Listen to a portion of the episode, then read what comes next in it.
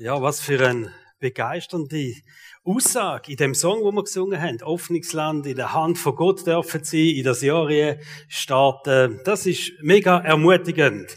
Und wir sind ja in einem Fokus, wo wir uns setzen in dem Jahr, und das heißt Gemeinschaft.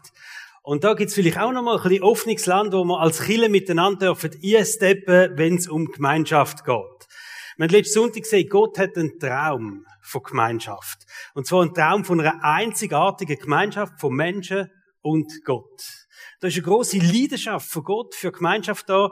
Und äh, vor allem auch für Gemeinschaft unter den Christen. Im Neuen Testament sehen wir, dass es einen speziellen Stellenwert hat, nämlich das Gemeinschaft unter den Christen.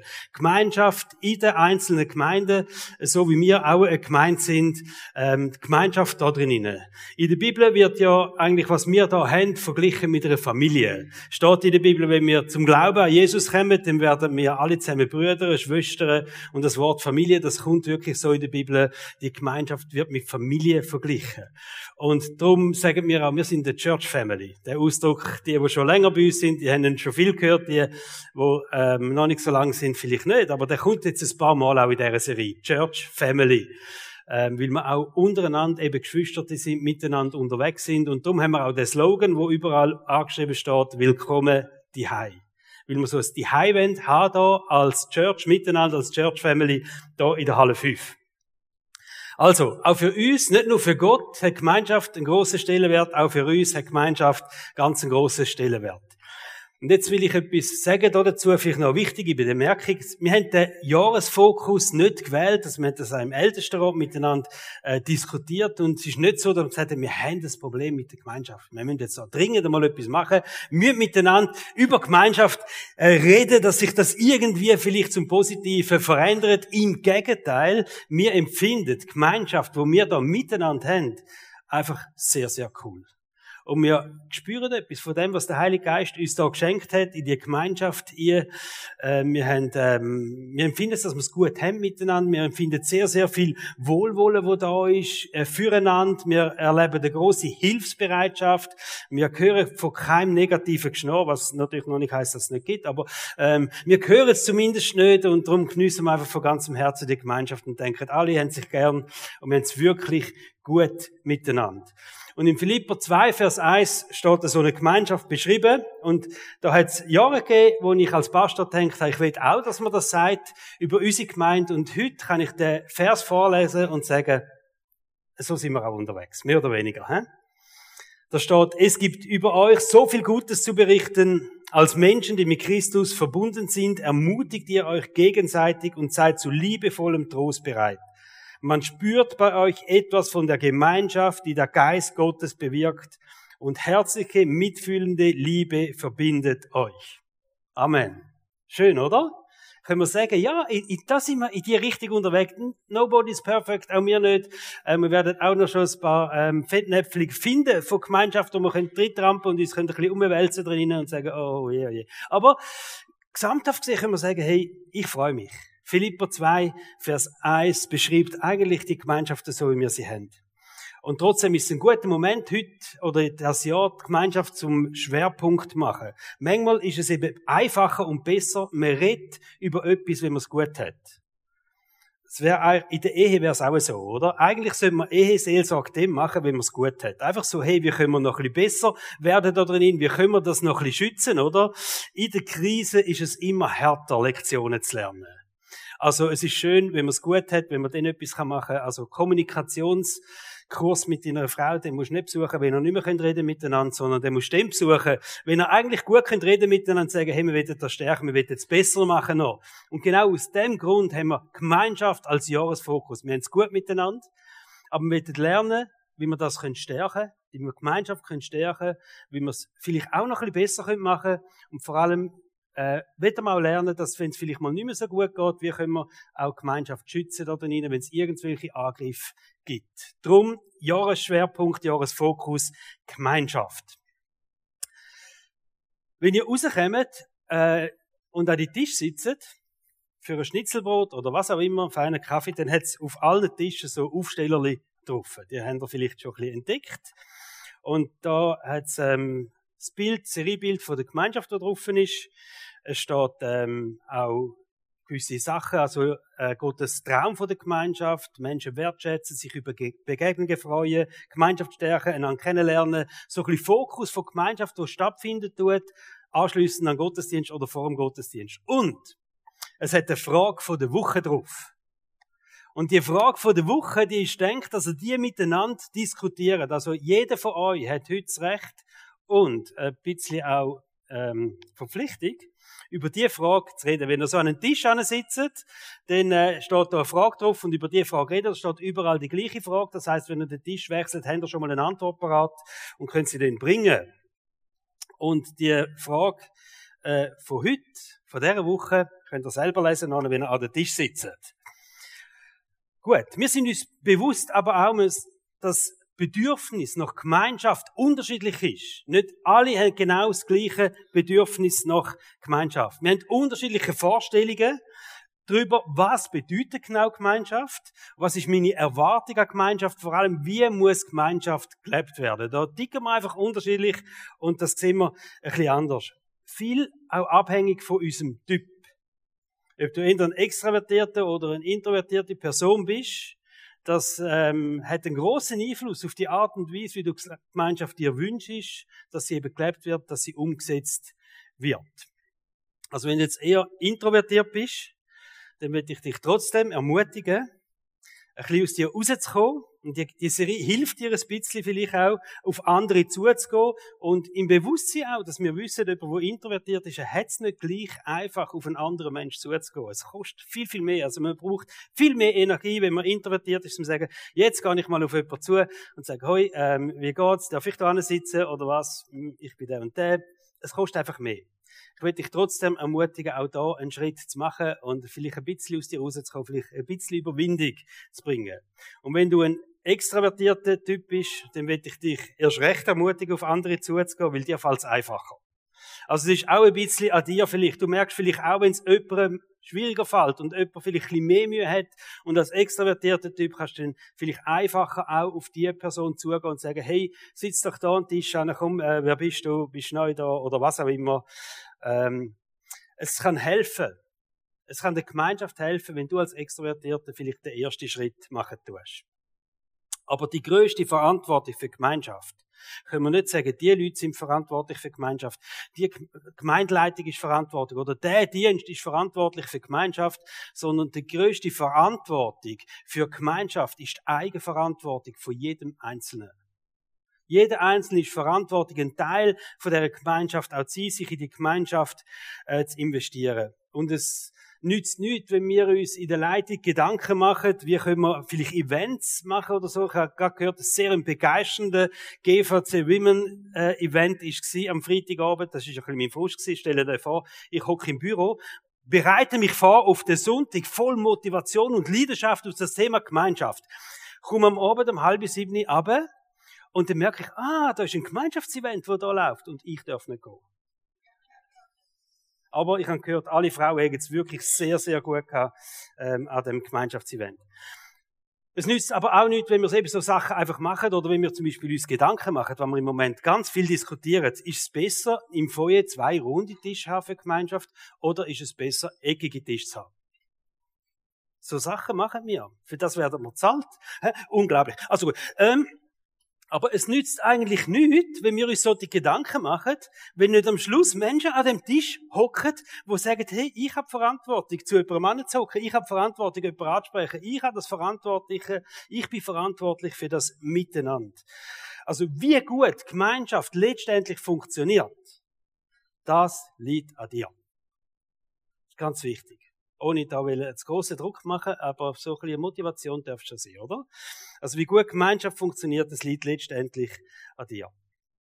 Und wenn du neu da bist, oder noch nicht so häufig in unsere Church kommst, vielleicht bist du heute das erste Mal da, dann will ich dich einfach ermutigen und sagen, komm, gang auf Menschen zu, setz dich an den Tisch an, und ähm, fang an reden, stell dich vor und sagst, hey, ich bin neu da, darf ich da sitzen? Oder ich bin erst dreimal da gewesen, ich bin der und der. Mach das auch. Denk nicht, als wenn du neu da bist, Verantwortung liegt bei allen anderen, auf mich zuzugehen. Ich hoffe, dass das passiert. Ich hoffe, dass dir Menschen Grüezi sagen und sagen, schön bist du da. Aber letztendlich nimm auch die Eigenverantwortung wahr und sagst, hey, ich will auch auf Menschen zugehen. Ich will auch äh, der sein, der die Leute ansprechen tut. Manchmal höre ich so einen Satz, ja, ich habe mich an einen Tisch gesetzt und keiner hat mit mir geredet. Ich bin einfach allein dort geguckt. Es sind schon eine Gruppe von vier Leuten, haben diskutiert. Das ist der Grund, warum wir über die Form vom Tisch uns Gedanken machen, oder? Also, dann schon vier Leute haben mega geredet miteinander. Und ich bin dort angeguckt, aber eigentlich, ich bin nicht Teil geworden von dem Gespräch oder äh, so. Und das, wenn das passiert, dann tut mir das leid. Weil das ist ganz ein blödes Gefühl, wenn, wenn so etwas passiert, oder? Und ich glaube, das können wir besser machen, das können die Leute besser machen, die am Tisch sitzen dass sie einfach auch sensibler werden und sagen, ja, wer ist denn da? Es könnte aber auch besser machen, die Leute vielleicht, die den Tisch ankommen. Dass sie einfach auch dann sagen, hoi, ich bin der und der, sich vorstellen. Einfach so, ähm, es ist, schaut, ich glaube einfach so, wenn zwei Menschen Schritt machen aufeinander zu, dann treffen sie sich. Und genau so funktioniert Gemeinschaft. Dass eben zwei Menschen Schritt machen aufeinander zu, jeder so, wie er das kann. Und äh, manchmal braucht es einfach Überwindung und man muss so einen Schritt machen, wo einem vielleicht etwas kostet. Aber ich will dich fest dazu ermutigen. Am liebsten würde ich jetzt aufhören predigen und sagen, jetzt gehen wir raus und üben das miteinander mit einem feinen Schnitzelbrot. Aber die sind noch nicht so weit. Und darum, denke ich, habe ich noch ein paar Sachen zu dem Thema zu sagen. Das Thema heute heißt Einheit in der Church. Wir lesen in der Bibel, in der Nacht, bevor Jesus verhaftet worden ist und dann gekreuzigt worden ist, ist er hingegangen und er hat bettet. Also hat er noch große Herzensanliegen gehabt, Jesus, wo er mit dem Vater im Himmel hat besprechen Und er hat bettet und wir lesen, er hat für die Jünger bettet und er hat für alle Menschen bettet, wo noch werden zum Glauben kommen. Und er hat für die Gemeinde bettet. Johannes 17, Vers 20 steht, wie Jesus sagt zum Vater im Himmel, ich bitte aber nicht nur für sie, für die Jünger, sondern für alle, die durch ihre Worte von mir hören werden und an mich glauben. Also, in der Nacht vor der Verhaftung hat Jesus ein grosses Anliegen gehabt. Und sein Anliegen war, Menschen, die zukünftig zum Glauben werden gekommen. Er hat für die zukünftigen Gläubigen betet und er hat für die zukünftigen Kirchen betet, wo überall werden entstehen. Und ich sage immer, da hat Jesus das erste Mal für uns in der Halle 5 betet. Da hat Jesus das erste Mal für unsere Gemeinschaft, für unsere Church Family in der Halle 5 betet. Und wir lesen, was er betet hat für uns. Johannes 17, Vers 21. Sie alle, also die Gläubigen, mir, sollen eins sein Genauso wie du, Vater, mit mir eins bist, so wie du in mir bist und ich in dir bin, sollen auch sie in uns fest miteinander verbunden sein. Also mit Gott, durch Gott, durch Jesus sollen wir eine Verbindung haben miteinander. Wir sollen eine Einheit sein als Church. Das ist Herzensanliegen von Jesus gewesen, für die zukünftige Gemeinde, für uns Einheit. Und es ist interessant, wir hätten denken vielleicht manchmal, ja, Jesus, du musst für andere Sachen beten. Wir haben auch andere Probleme, oder? Du könntest ja beten für Erweckung. Schenk das alle, die zum Glauben kommen, dass sie Erweckung erleben, dass sie Heilweise erleben, dass andere Menschen zum Glauben kommen. Schenk, dass sie dürfen Zeichen und Wunder sehen. Schenk, dass sie nie einen Mangel haben in der Church. Schenk, dass sie immer genug Finanzen haben, genug Mitarbeiter. Das sind doch auch Anliegen, oder? Wo man könnte beten. Und Jesus kommt einfach mit einem Anliegen dorthin. Und er sagt, ich bitte dich, Vater im Himmel, schenk Einheit in der Church. Schenk Einheit in der Church. Offensichtlich die größte Herausforderung in den Augen von Jesus ist die Einheit. Vielleicht auch das größte Potenzial, da bin ich eben auch davon überzeugt, dass ein riesen Potenzial da drin liegt, in dieser Gemeinschaft, in dieser Einheit von einer Church. Also vor 2000 Jahren ist Jesus abgeknündelt und hat betet, dass wir heute eine Einheit sind, dass wir eine Gemeinschaft haben, mit der einzigartigen Gemeinschaft haben. Und jetzt fragen wir uns, wie wichtig ist die Einheit für uns da selber? Wie wichtig schätzen wir das ein? Wenn wir jetzt irgendwo so müssen sagen, Priorität der Church, was ist das Wichtigste in der Church? Auf welcher Stufe würden wir Gemeinschaft einordnen? Die Einheit, wo würden wir sie setzen? Wenn wir sagen, ja, vielleicht fünf, so. Gute Mittelwertskala von eins bis zehn. Oder mehr. Je nach Typ denkst du vielleicht so für mich nicht so wichtig, oder? Es gibt ja heute viele Menschen, die sagen, man kann den Glauben auch für sich leben. Gute Internetverbindung, verschiedene Podcasts abonniert und schon läuft's, oder? Die würde vielleicht sagen, ja, die Gemeinschaft unter den Gläubigen, die ist nicht so wichtig. Wie wichtig ist die Gemeinschaft für dich? Wie wichtig ist es für dich, dass uns da gut geht miteinander?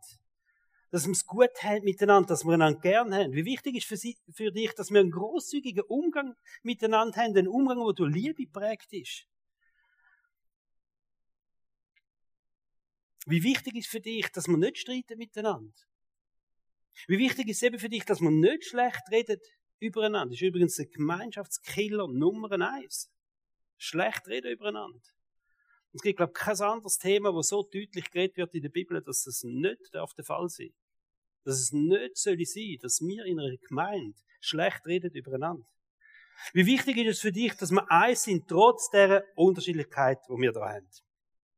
Für Jesus ist es immerhin so wichtig dass er der letzte Nacht, bevor er verhaftet und gekreuzigt worden ist, für genau das betet hat. Einheit unter uns. Also ein Herzensanliegen gewesen, ein großes Anliegen für die zukünftige Church. Warum? Es gibt einen Grund.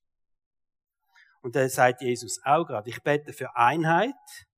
Und dann sagt er Johannes 17, Vers 21, der letzte Teil von dem Vers, dann, wenn die Einheit da ist, wird die Welt glauben, dass du mich gesandt hast.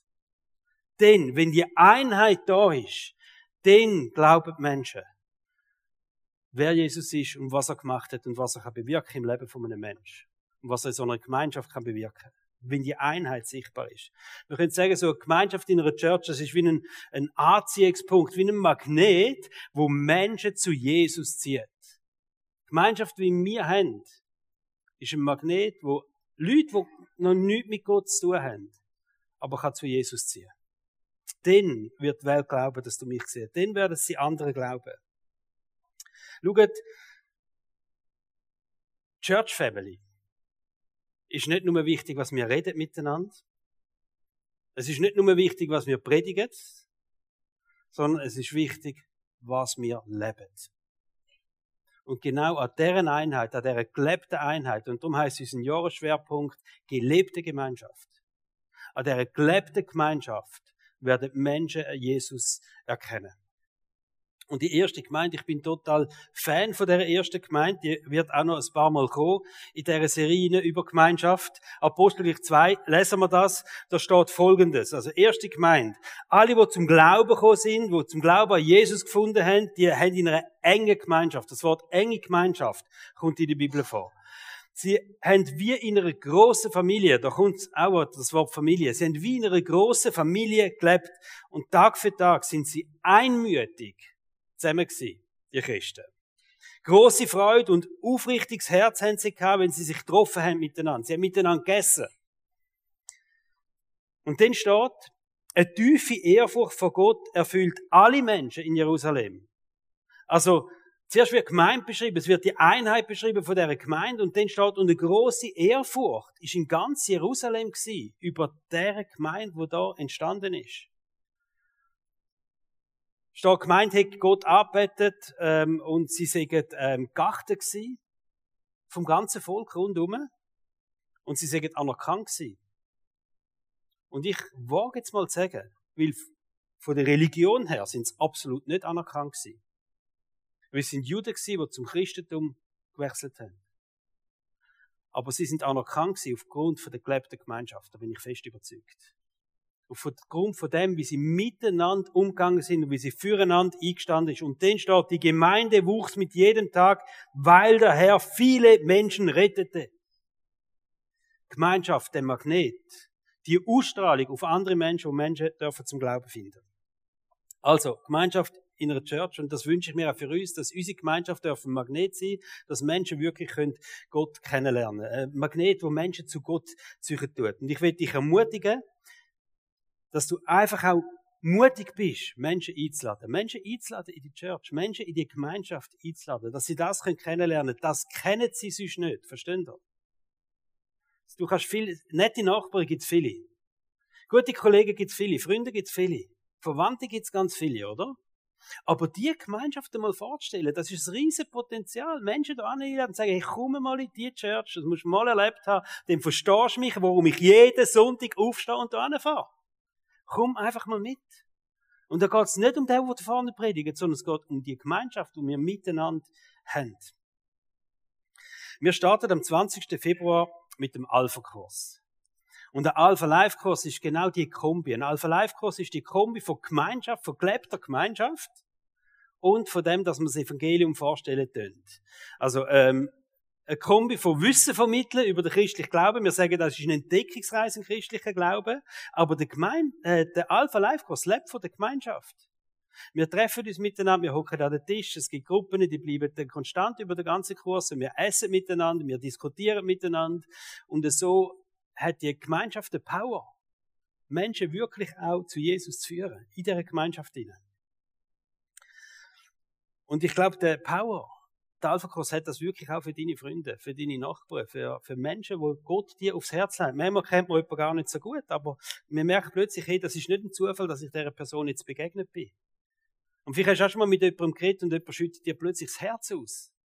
Und du denkst, wow, dass die Person so viel Vertrauen hat zu mir. Wir sehen uns ja höchstens ab und zu in der Kaffeepause oder wir sind im Zug miteinander gefahren und die Person, sie sagt mir so vieles für sich. Wisst ihr was, ist eine Einladung an dich, dass du sie einladest in Alpha. Ich glaube nicht an Zufall. Fix nicht. Und wenn so Begegnungen sind, und ich, ich kann mir auch glauben, wenn ich so Begegnungen habe, dann schlägt bei mir voll der introvertierte Anteil durch. Aber voll. Der kostet mich alles. Wirklich. Aber ich glaube nicht, dass es ein Zufall ist, wenn so Begegnungen da sind.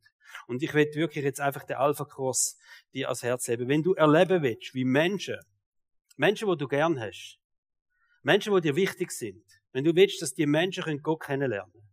Oder eben vielleicht Menschen, die einfach Gott dir ans Herz gelegt hat. Und glaub mir, auch deine Nachbarn, das sind keine Zufälle, das sind es einfach nicht, oder? Denn du darfst die Gelegenheit von dem Alpha-Kurs nicht verpassen. Das ist so eine gute Gelegenheit. Und wir haben so Klüpperli. Es hat da ein Körbchen mit Klüpperli. Wir haben das letztes Jahr schon gemacht und das ist einfach so, ähm, es hat ganz viel Power gehabt und ist sehr tief gegangen, was mit diesen Klüpperli passiert ist. Da hat es Klüpperli und Einladungen, dort hat es auch. Und du kannst, ähm, zweiten Teil vom Worship kannst du so ein Klüpperli nehmen, es hat Stift. Und da kannst du den Namen anschreiben von deinem Nachbar oder wer du jetzt immer denkst, der ist wichtig, dass der Jesus kann kennenlernen und du willst ihn einladen in Alpha und dann kannst du das da machen. Und für die Klüpperli beten wir regelmäßig und wir glauben einfach, wir bringen es das Kreuz, versteht ihr? Weil letztendlich, wir können jemanden einladen in Alpha Life Kurs wir können jemanden in die Gemeinschaft einladen, wir können jemandem das Evangelium erklären, aber die Begegnung am Kreuz verändert alles. Und die machen wir nicht. Und für das beten wir einfach. Dass mit der Person die Begegnung am Kreuz kann passieren, wo es wirklich Jesus darf kennenlernen als, als Herr und Erlöser vom Leben. Und ich weiß jetzt ganz genau, dass es viele, viele Gründe gibt, jemanden nicht einzuladen. Das weiß ich. Vermutlich hat er gar keine Zeit, oder? Oder sie hat gar keine Zeit. Vielleicht ist sie gar noch nicht so weit. das ist auch eine gute Frage, oder? Vielleicht ist sie ja gar noch nicht so weit. Oder manchmal also, ich selber habe ja gar nicht recht Zeit. Für das, also es sind sieben Abend, oder? Und ein Samstag. Ich selber habe ja gar nicht die Zeit. Ich habe so viel vor, das ist ganz, nein, der Dienstag, also wir sind ja lange immer am Donnerstag mit dem Alpha-Kurs, jetzt sind wir am Dienstag, oder? Dass alle, die immer gedacht haben, der Donnerstag geht nicht. Jetzt, ich erwarte euch am Alpha-Kurs. Jetzt haben wir den Dienstag, aber eigentlich spielt doch absolut keine Rolle, was für ein Tag, wenn Gott dir jemand aufs Herz legt, wenn Gott den Mensch zu sich zieht, dann ist doch der Wochentag völlig wurscht. Und es kann nicht sein, dass wir dann etwas anderes haben. Das kann es nicht sein. Wenn du 100 Gründe hast, zum sagen, nein, ich, ich weiß, wir alle zusammen, wir könnten jetzt einen Zettel nehmen und könnten zehn Namen anschreiben, wo wir uns wünschen, dass sie zum Glauben kommen. Das würden wir locker schaffen. Zehn Namen. Und dann würden wir fragen, wie viel von denen wirst du eine Einladung geben oder hast du eine Einladung gegeben für den nächsten Alpha Life Kurs? Dann bewegt sich das zwischen 0 und 1 im Schnitt. Das kann es ja nicht sein. Aber das sind die 100 Gründe, die du hast, zum zu sagen, es geht nicht. Er ist noch nicht so weit, oder es passt jetzt nicht, oder ich kann ja nicht, oder ich weiß ja nicht. Verstehen ihr? Da gibt es ganz viele Gründe, 100. Und es gibt einen Grund, ich sage jetzt einen Grund, warum du dort hingehen und jedem von dieser Listen eine Einladung geben für den Alpha-Kurs. Für jeden von dieser Listen so ein Klüpperli nehmen und an das Kreuz anhängen und sagen, und ich verteile so eine Einladung. Der eine Grund heißt, er oder sie braucht Jesus. Braucht Jesus. Er oder sie ist geschaffen für die Beziehung, für die Gemeinschaft mit dem allmächtigen Gott. Und das ganze Leben von dieser Person wird einmal in eine Sinnlosigkeit gehen, wenn sie nicht hätte dürfen, den Jesus, den Erlöser kennenlernen. Und manchmal denke ich, wir sind uns dem nicht so bewusst, oder? Wir haben letzte Woche einen Film geschaut auf Netflix und das ist eine Empfehlung für alle. Real Life heißt er. Das Leben von Philipp äh, Mickenbecker, also ist der Schluss von seinem Leben. Das sind die letzten paar Monate von seinem Leben. Sie sind bekannt worden äh, als drei Geschwisterte ähm, gläubig aufwachsen, aber haben dann den Glauben verloren aus verschiedenen Gründen. Und die drei Geschwister sind über einen YouTube-Kanal bekannt worden, Real Life, sie einfach geile Sachen machen. U-Boot basteln mit einer Badwanne oder irgendetwas. Motorrollschuhe mit ähm, Motorsäge und so. Alles. Was wirklich ganz coole Sachen, was machen. Und äh, haben einen mega Einfluss auf ganz viele junge Leute gehabt. Und der Philipp, der ist dann zum Glauben gekommen. Der Philipp hat aber Krebs gehabt.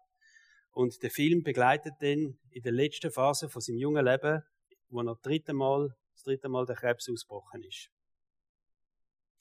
Und du schaust das an und du siehst den, den Philipp in den letzten drei Monaten und du siehst seine Freunde, seine gläubigen Freunde, du siehst, wie sie mit der Gitarre an einem Gachon vom Spital, weil sie nicht haben dürfen, er ist gestorben in dieser Corona-Zeit, ähm, auf dem Platz unten Worship gemacht haben und ähm, über FaceTime mit dem Handy ist er da dabei gewesen. Du siehst, wie sie den Glauben leben miteinander, wie, wie stark die Gemeinschaft von diesen jungen Leuten ist. Und vor allem siehst du den Philipp in den letzten Stunden von seinem Leben mit einem Frieden im Gesicht, mit einer Hoffnung, die er ausgestrahlt hat. Und, und er stirbt dann. Ich glaube, der, der Film, der geht bis ein paar Minuten, bevor er stirbt. Und er ist auch in der Kino gekommen und ist jetzt auf Netflix. Und ihr müsst ihn schauen. Unbedingt. Ich habe ihn geschaut und gesagt, ich will nicht am Grab von meinem Freund stehen. Ohne dass ich ihm vorher das Evangelium erklärt habe. Ich will es nicht. Das ist einfach ein Unterschied. Das heisst, alles oder nichts am Schluss. Und ich weiß, es ist jetzt wichtig, was du in den nächsten zwei Monaten machst. Und es ist auch wichtig, was alle denken über dich. Und, und, also, aber schau mal, für deinen Freund und für deine Freundin, für er oder sie, es ist alles oder nichts. Es ist alles oder nichts. Und ich weiß nicht, wie viel Zeit wir haben für so etwas. Das weiß ich nicht. Aber was ich weiß, ist, der nächste Alpha-Kurs ist wirklich eine super Gelegenheit. Versteht ihr? Es ist so, wir verdienen nicht mehr, wie Kurs größer ist oder kleiner ist, nicht. Aber Gott hat uns etwas aufs, in die Hände gegeben, als Church, als Church Family. Und das heißt Alpha-Kurs. Ein Konzept, wo wirklich cool ist. Wo, wo so viel Leben kann verändern. Und darum, überleg dir das nochmal ganz gut, ob nicht vielleicht der ein oder andere Grund, warum du jemanden nicht einladen kannst, ersetzen oder der eine Grund. Er oder sie, er braucht Jesus. So, sorry für Abschweifen vom Thema. Einheit. Einheit ist Thema. Und das ist ganz wichtig, oder? Einheit in der Unterschiedlichkeit, wo wir haben. Das ist ja krass, he? Ich denke, die größte Schwierigkeit von einer Church Family ist es, dass wir so unterschiedlich sind. In zwei Wochen gehen wir miteinander, oder mit vielen von euch, nämlich mit ein bisschen mehr, ich glaube 102 Personen, gehen wir auf Venti Skiferien. Und die zwei Hotels nebeneinander. Und äh, mit 102 Personen. Und ich sage euch eins, wir würden das nicht machen. Wir würden, niemand von uns würde Mikro, wenn die Skiferien, wenn irgendwo ausgeschrieben wäre, Mikro, Clubschule oder weiß ich nicht was. Nein, es gibt nur einen Grund, wieso kommen wir auf die Idee, mit 100 Leuten miteinander Skiferien machen. Die Kleinsten sind Baby und die Ältesten, die gehen irgendwie gegen die 80 zu, oder ich weiss nicht, niemand ins Nachtreten. Ich hoffe, es hat so jemand dabei, der so alt ist. Ähm, total unterschiedlich. Snowboarder, Skifahrer, Wanderer, Après-Skifahrer, alles zusammen, oder? Und wir gehen miteinander Skiferien, das ist echt der Wahnsinn, oder? Wir machen das aus einem einfachen Grund, weil wir etwas haben wo uns verbindet. Hätten wir das eine nicht, was uns verbindet, würden wir nicht miteinander in die Skiferie gehen. Und das eine, was uns verbindet, ist der Glaube an Jesus Christus. Galater 3, Vers 28 steht, die Einheit durch den Glauben an Jesus. Jetzt ist es nicht mehr wichtig, ob ihr Juden oder Griechen, Sklaven oder Freie, Männer oder Frauen seid. In Jesus Christus seid ihr alle eins. Jetzt gehören ihr zusammen. Durch den Glauben gehören ihr zusammen. Spielt keine Rolle mehr, wer du bist, wie du denkst, woher du kommst. Durch den Glauben gehören ihr zusammen. Durch den Glauben sind ihr eins. Deine Prägung, deine Herkunft ist gar nicht so wichtig. Es ist auch nicht wichtig, aus welcher gesellschaftlichen Schicht dass du kommst. Durch den Glauben gehören ihr zusammen. Durch den Glauben sind ihr eins. Der Paulus redet von dem, dass es durch den Glauben eine Einheit gibt, wo alle menschlichen Gräben überwindet. Es ist eine Einheit, wo alle sozialen und alle gesellschaftlichen Differenzen und Gräben überwindet. Die Einheit durch den Glauben. Und das ist eben, ähm, das tut mir gut, oder? Aber wir haben das Problem. Gott hat jeden von uns als Individuum geschaffen. Einzigartig steht in der Bibel. Keiner von uns ist gleich. Keiner von uns tickt gleich. Im besten Fall triffst du einen Seelenverwandten, der da ähnlich ist, oder? Kennt ihr den Ausdruck, Seelenverwandten? Denkt man, ja, es passt einfach so alles, oder? Aber nein, wir sind nicht gleich. Wir sind einzigartig geschaffen. Wir haben sogar krass unterschiedlich geschaffen, oder? Aber unsere Bestimmung ist es, als Kind von Gott ein Teil von der Gemeinschaft, von der Einheit zu sein. Und das ist für mich so menschlich gesehen ein Widerspruch. Da kommt ein Gott und schafft den Mensch einzigartig und sagt, aber ihr müsst sau gut haben miteinander, oder? Er schafft krasse Unterschiede unter den Menschen, vom Typ her, von der Hobby, von den Empfindungen, von allem, und sagt, aber ihr solltet eins sein miteinander. Menschlich ist das wirklich ein Widerspruch. Wir sind nicht gleich, wir ticken nicht gleich, wir empfinden nicht gleich. Wir haben unterschiedliche Bedürfnisse. Wir kommen aus unterschiedlichen Generationen, auch in unserer Church. Wir sagen, wir wollen Generationenkille sein. Das ist eigentlich Irrsinn, oder? Machen wir doch gescheiter eine Kille für die äh, Jungen. Machen wir eine Kille für die Alten. Und die in der Mitte auch etwas irgendwie, oder? Aber wir müssen doch ganz ehrlich sein, wir passen mehrheitlich nicht zusammen. Menschlich gesehen ist das ehrlich, oder? Schön, Gemeinschaft schön, Einheit, aber ganz ehrlich, so richtig zusammenpassen, hm, eher nicht, oder? Wenn heute jemand in dem Gottesdienst sagt, hey, ich will mich für ein Leben mit Jesus entscheiden. Vielleicht bist du als Gast da noch heute, ich irgendjemand mitgenommen oder ich weiß nicht was, du sagst, komm jetzt einmal schauen. Und du merkst plötzlich und sagst, hey, ich will ein, ein Teil sein von der, ich will, ich will, ich will mein Leben Jesus anvertrauen. Weißt du, aus dem wirst du ein Teil von unserer Gemeinschaft, ob uns das passt oder nicht. Es ist so.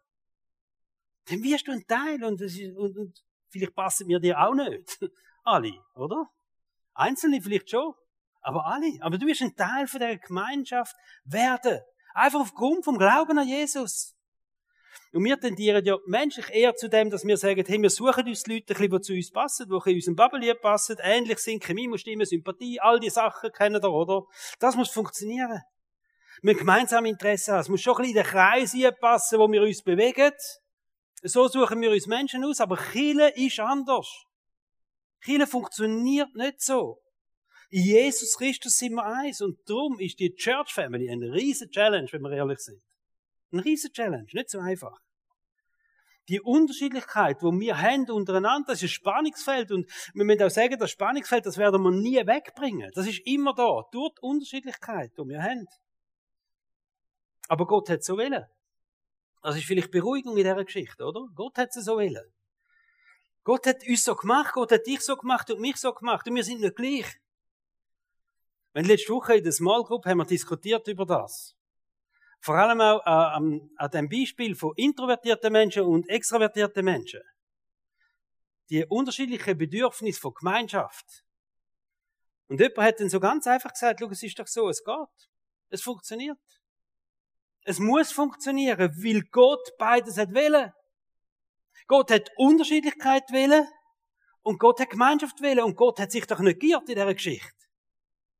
Es ist doch nicht so, dass Gott am Schluss die Menschen so mega unterschiedlich gemacht hat und riesig Freude hat an dieser Unterschiedlichkeit, wie sie vom Typ her unterschiedlich sind.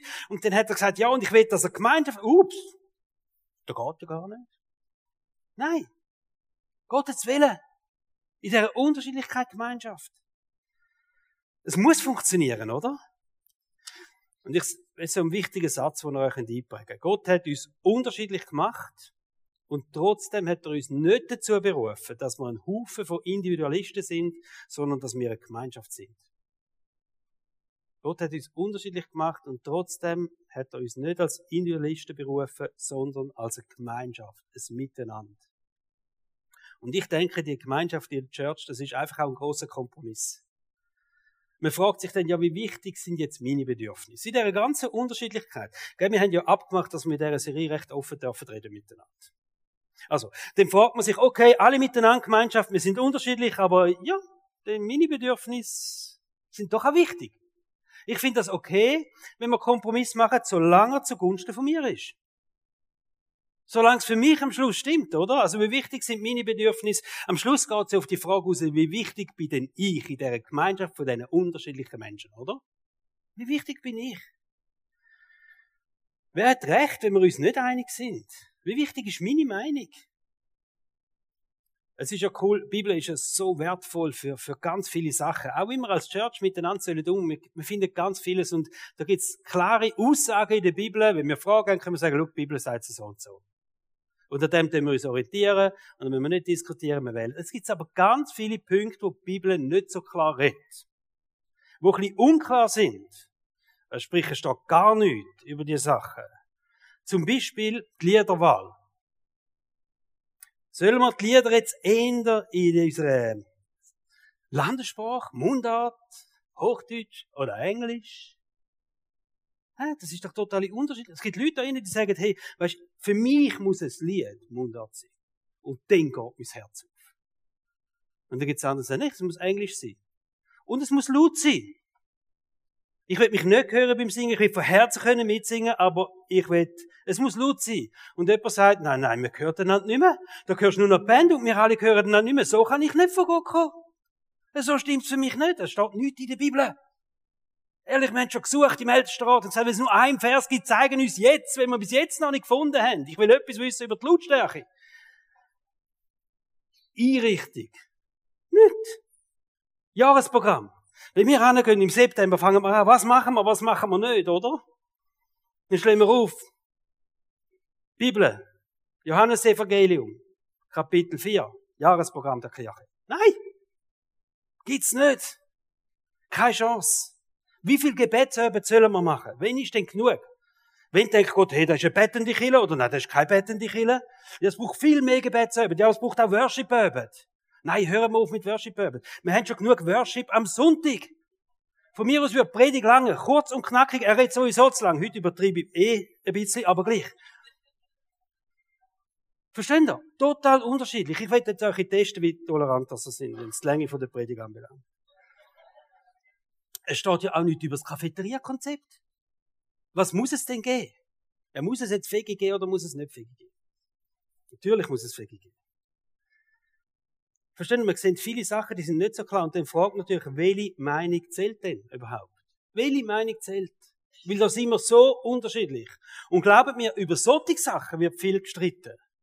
Also wir haben Menschen, die sind da in den Gottesdienst gekommen, und sind dann nicht mehr gekommen und ich habe mit denen telefoniert oder sie mit mir telefoniert und gesagt, hey, es hat mir so gut gefallen, ich habe es gemerkt, die Gemeinschaft der Menschen und es ist so gut gewesen und ich, ähm, und, und Predigt hat mich mega angesprochen, aber ich finde, mir gefällt einfach der Dunkelsaal nicht. Ja. Über so Sachen können wir unterschiedlicher Meinung sein und können streiten miteinander. Muss jetzt ein bisschen mehr Licht oder muss ein bisschen weniger Licht? Es gibt Leute, die sagen, Nati, ich habe das nicht gern, wenn du so eine Frage stellst, zum Beispiel sagst, wer von euch findet jetzt alles, es muss mehr Licht haben im Saal? Das soll jetzt mal aufheben. Das ist nicht, nicht antworten. Hm? Aber es gibt Leute, die sagen, hey, ich, hm, ich will das nicht, die, die heben mal auf und sagen dann mal, das nervt mich. Ist so nicht mein Typ, oder? Kennt ihr das? Gibt's solche da drin? Also ich will jetzt ehrlich mal fragen, wer von euch findet, das Aufheben ist ein Zeichen, der darf jetzt aufheben? Ihr, es geht, es geht, es funktioniert. Nein, wir sind so unterschiedlich, oder? Also, im Endeffekt geht es ja vielfach auch darum, was ist mit meinen Gefühlen, wer bin denn ich und wer los auf mich und was auch immer, oder? Und da gibt es in Matthäus 23 ganz eine coole Stelle. Da heißt nämlich, wer unter euch groß sein will, oder andere Übersetzung, genau Übersetzung heißt, wer von euch der bedeutendste sein will, oder bedeutend sein will, wer von euch will der sein, der sagt, seine Meinung zählt. Er hat Gewicht. Also, wer von unter euch groß sein will, der soll allen anderen dienen. Das ist eine krasse Aussage, oder? Also die Frage ist nicht, ob der Gottesdienst für dich stimmt. Das ist vielleicht jetzt ein bisschen provokativ, oder? Aber die Frage ist nicht, ob der Gottesdienst für dich stimmt. Es ist vielmehr die Frage, was kannst du dazu beitragen, dass die Church kann gestärkt werden und aufgebaut werden. Wer bedeutend sein will in unserer Church, er soll dienen. Und es ist auch so, wir sind organisatorisch so aufgestellt, dass im Dienst, in der Dienstgruppe, der größte Einfluss und die größte Möglichkeit sind, etwas auch zu prägen und mitzubestimmen. Wer bedeutend sein will, der soll einfach dienen. Was kannst du beitragen, dass die Church gestärkt und aufgebaut hat? was ist mein Teil? Einfach, dass die Kirche kann wachsen, dass das Reich von Gott kann wachsen. Uns ist es wichtig übrigens, dass du dich, dass sich jeder unserer Church Family wohlfühlt. Und deine Bedürfnisse sind uns wichtig. Aber wir können nicht allen Bedürfnissen gerecht werden. Das funktioniert einfach nicht. Wir können es nicht jedem in jedem Punkt recht machen. Es gibt Sachen, die sind für dich top und es gibt Sachen, die, die findest du aber jetzt wirklich, nein, das passt nicht. Für einen anderen ist denn das wieder top und, und, und das, was für dich top ist, das findet dann der andere vielleicht geht eigentlich nicht, ist nicht das, was ich mir eigentlich wünsche. Ich glaube, Church, Gemeinschaft, ist ein Kompromiss. Generationenkille, so wie wir sie haben, kann nichts anderes sein, weder ein Kompromiss. Es gibt keine Generationenkille, wo es für alle stimmt. Und die Frage ist, wie viel wert ist uns die Einheit, wie viel wert ist uns die Gemeinschaft in der Unterschiedlichkeit und über die Generationen hinweg. Und das zeigt am Schluss, wie fest sind wir parat, einfach auch Kompromiss zu machen in unserer Kille. Zugunsten von dieser Einheit. Es wäre mega les, oder, wenn wir in jedem Punkt uns einig werden. Aber Einheit heißt nicht Gleichartigkeit, sondern Einheit heißt ein Kompromiss zugunsten von etwas Größerem. Und ich denke, der Kompromiss ist der Preis von einer Generationenkille. Und das gibt dir vielleicht auch ein anderes Gefühl, wenn es mal nicht so stimmt für dich, kannst du sagen, weißt du was, aber wir sind eins und wir sind eine Generationenkille und das ist mir wert. Und ich will dich einfach auch sagen, freu dich an dieser Unterschiedlichkeit.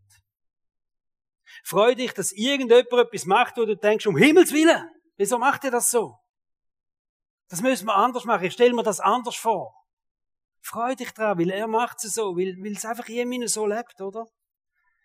Freu dich an unserer Generationenkille und sehe einfach auch die Generationenkille als ein riesiges Geschenk von Gott. Dass wir als Generationen miteinander dürfen unterwegs sein. Ganz am Schluss wird ich Vers vorlesen aus dem Epheserbrief, Kapitel 4, Vers 2 und 3. Da bringt es auch noch mal auf den Punkt der Paulus, oder? Ertragt einer den anderen in Liebe. Ertragt. Haben wir das gehört dazu? Erträgt einander in dieser Unterschiedlichkeit. Und zwar nicht mürrisch, nicht mit knirschenden Zähnen, nicht mit einem hässigen Blick, sondern erträgt einander in Liebe und seid darauf bedacht, zu wahren die Einheit im Geist durch das Band des Friedens. So ehrlich von Paulus. Erträge einander. Wer, wer findet das lässig, über erträgen? Ist eigentlich ein Wort, das wir negativ anschauen, oder? Und dann in Liebe erträgen. Das heißt, Menschen zu respektieren, Menschen zu lieben, mit ihren Macken, mit ihren Schwächen, ihrer Art, in ihren unterschiedlichen Bedürfnissen, auch wenn sich die nicht mit mir decken, ja, ich liebe sie, in Liebe ertragen. Das steht da. Und dem bewahrt die Einheit. Und ich werde die gleichen Vers nochmal vorlesen aus einer anderen Übersetzung. Geht in Liebe aufeinander ein. Setzt alles daran, dass die Einheit, wie sie der Geist Gottes schenkt, bestehen bleibt. Sein Friede verbindet euch miteinander. Gott hat uns in seine Gemeinde berufen. Und ich bin überzeugt, dass du da bist, ist kein Zufall. Sondern da hätte ich Gott angeführt. Wir sind berufen, miteinander unterwegs sind. Wir sind berufen zu einer Church Family, miteinander in dieser Gemeinschaft hinein dürfen zu leben, miteinander dürfen unterwegs sein. Wir sind berufen, einander zu ertragen, in Liebe. In dieser ganzen Unterschiedlichkeit. Und dann steht, bewahrt die Einheit, oder? Und ich wünsche mir, dass wir das einfach nochmal können, miteinander sagen, hey, wir wollen die Einheit bewahren. Wir wollen sie bewahren. Und wir wollen dem Teufel keine Chance geben, dass er da Keil kann zwischen dir schieben. Er ist sau gut in dem, das müsst ihr wissen. Das haben wir letzten Sonntag schon ein bisschen angeschaut. Er ist super gut, Beziehungen kaputt zu machen. Aber wir wollen die Einheit bewahren. Weil wir sehen das Geschenk von Gott, den Wert von Gott. Und wir nehmen jetzt auch das Abendmahl miteinander. Und es passt super gut zum heutigen Gottesdienst, wo wir das Abendmahl nehmen. Im Abendmahl hat Jesus vor der Kreuzigung das letzte Mal die Gemeinschaft mit den Jüngern. Und er hat dann das Brot genommen und dort drei durchgegeben und hat den Kelch mit dem Wein bei uns ins Traubensaft dort drei durchgegeben. Und hat er gesagt, denkt an mich. Es war ein tiefer Moment von Gemeinschaft, wo sie kein miteinander. Denkt an mich und denkt an das, was ich für euch gemacht habe. Mein Blut vergossen zur Vergebung von eurer Sünde. Als Zeichen von dem neuen Bund, wo wir haben miteinander. Es ist übrigens der Bund, wo uns verbindet, wo uns zu einer Church Family macht. Als Zeichen von dem Bund, wo uns zu einer Church Family macht. Nehmt das Brot als Zeichen von meinem Lieb, wo ich hingegeben habe für euch. Der Lieb, der gebrochen worden ist, als Zeichen, dass wir dürfen Wiederherstellung erleben. Steht in der Bibel, durch seine Wunden haben wir das Heil, sind wir geheilt. Das ist eine unheimliche Verheißung, wo Jesus mit dem Abendmahl in die Church Family ihr gibt. Und dann sagt, nehmt das so oft, als er an mich denkt. Bis zu dem Moment, sagt Jesus, wo ich wiederkomme. Vollendung von dieser Gemeinschaft. Totale Gemeinschaft. Über den Traum haben wir letztes Mal geredet. Und wenn wir jetzt oben mal miteinander nehmen, dann darfst du das Brot nicht wissen, Jesus hat sein Lieb hingegeben, den Brochen, dass du darfst heil sein, dass du darfst heilig erleben, auch in deinem, in deinem Körper, in deiner Seele. Er hat sein Blut vergossen, dass du Vergebung darfst haben.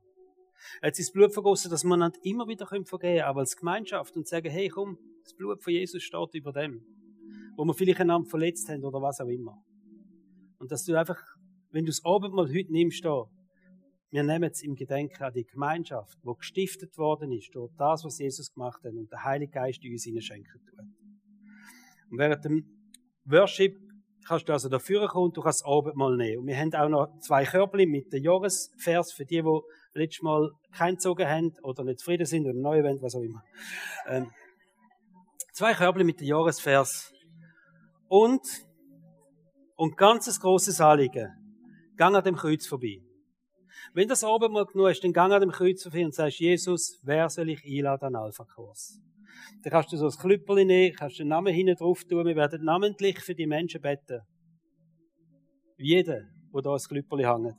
Kannst du so ein Klüppel anschreiben und kannst du auch nicht tun. Du darfst dann noch ein zweites Klüppel mit heimnehmen, als Erinnerung, äh, durch eine Alpha-Einladung mitnehmen und sagen, und die gebe ich dieser Person.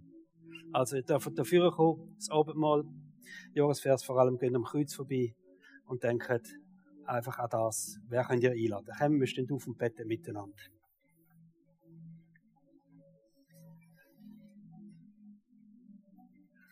Jesus, ich habe so Freude, dass wir da dürfen zusammenstehen miteinander. Danke für die Church Family, wo wir dürfen sein. Und ich danke dir für die Unterschiedlichkeit. Ich danke dir für die Antitypen, was da innen hat von mir. Ich danke dir für die Menschen, die so ähnlich sind wie ich und alle zwischen. Und Jesus, ich will dich ehren über jede Schöpfung. Es steht, steht in der Bibel, dass der Mensch bildet. Bildet als dein Ebenbild. Danke gibt es da kein Zufall und dass wir einander einfach dürfen sehen und wertschätzen. Als Menschen, die einzigartig geschaffen sind durch dich. Ich danke dir aber auch, dass du uns in eine Gemeinschaft berufen hast. Nicht irgendwo alleinstehend sein, ohne, ohne andere Menschen, sondern dass wir in dir, im Glauben an dich, Jesus, eine Gemeinschaft dürfen sein, eine einzigartige Gemeinschaft. Und ich, und ich bete für die Gemeinschaft jetzt auch in unserer Kirche. Ich will mich eins machen mit dem Gebet, Jesus, wo du vor 2000 Jahren in dieser Nacht vor der Verhaftung gebetet hast, dass wir dürfen eins sein in unserem Glauben. Und eng miteinander verbunden sein. Weil wir den Glauben an dich haben, alle miteinander. Weil uns das verbindet. Und ich bete dafür, dass wir auch über unsere Kirche sagen und das ist, sie haben in einer tiefen Gemeinschaft gelebt miteinander. Und sie haben einander gern gehabt. Sie sind aufeinander zugegangen. Und sie sind füreinander da gewesen. Und Menschen sind beeindruckt gewesen, andere Menschen sind beeindruckt gewesen. Und Gott hat immer wieder Menschen dazu gefügt. In die Gemeinschaft hier. Weil Menschen dich dürfen kennenlernen. Ich bete jetzt schon für alle die Namen, die an dem Kreuz werden stehen. Dass die Menschen ein Teil von dieser Gemeinschaft dürfen sein. Dass sie dich dürfen kennenlernen, Jesus. Gemeinschaft mit dir und Gemeinschaft mit uns. In Jesu Namen. Amen.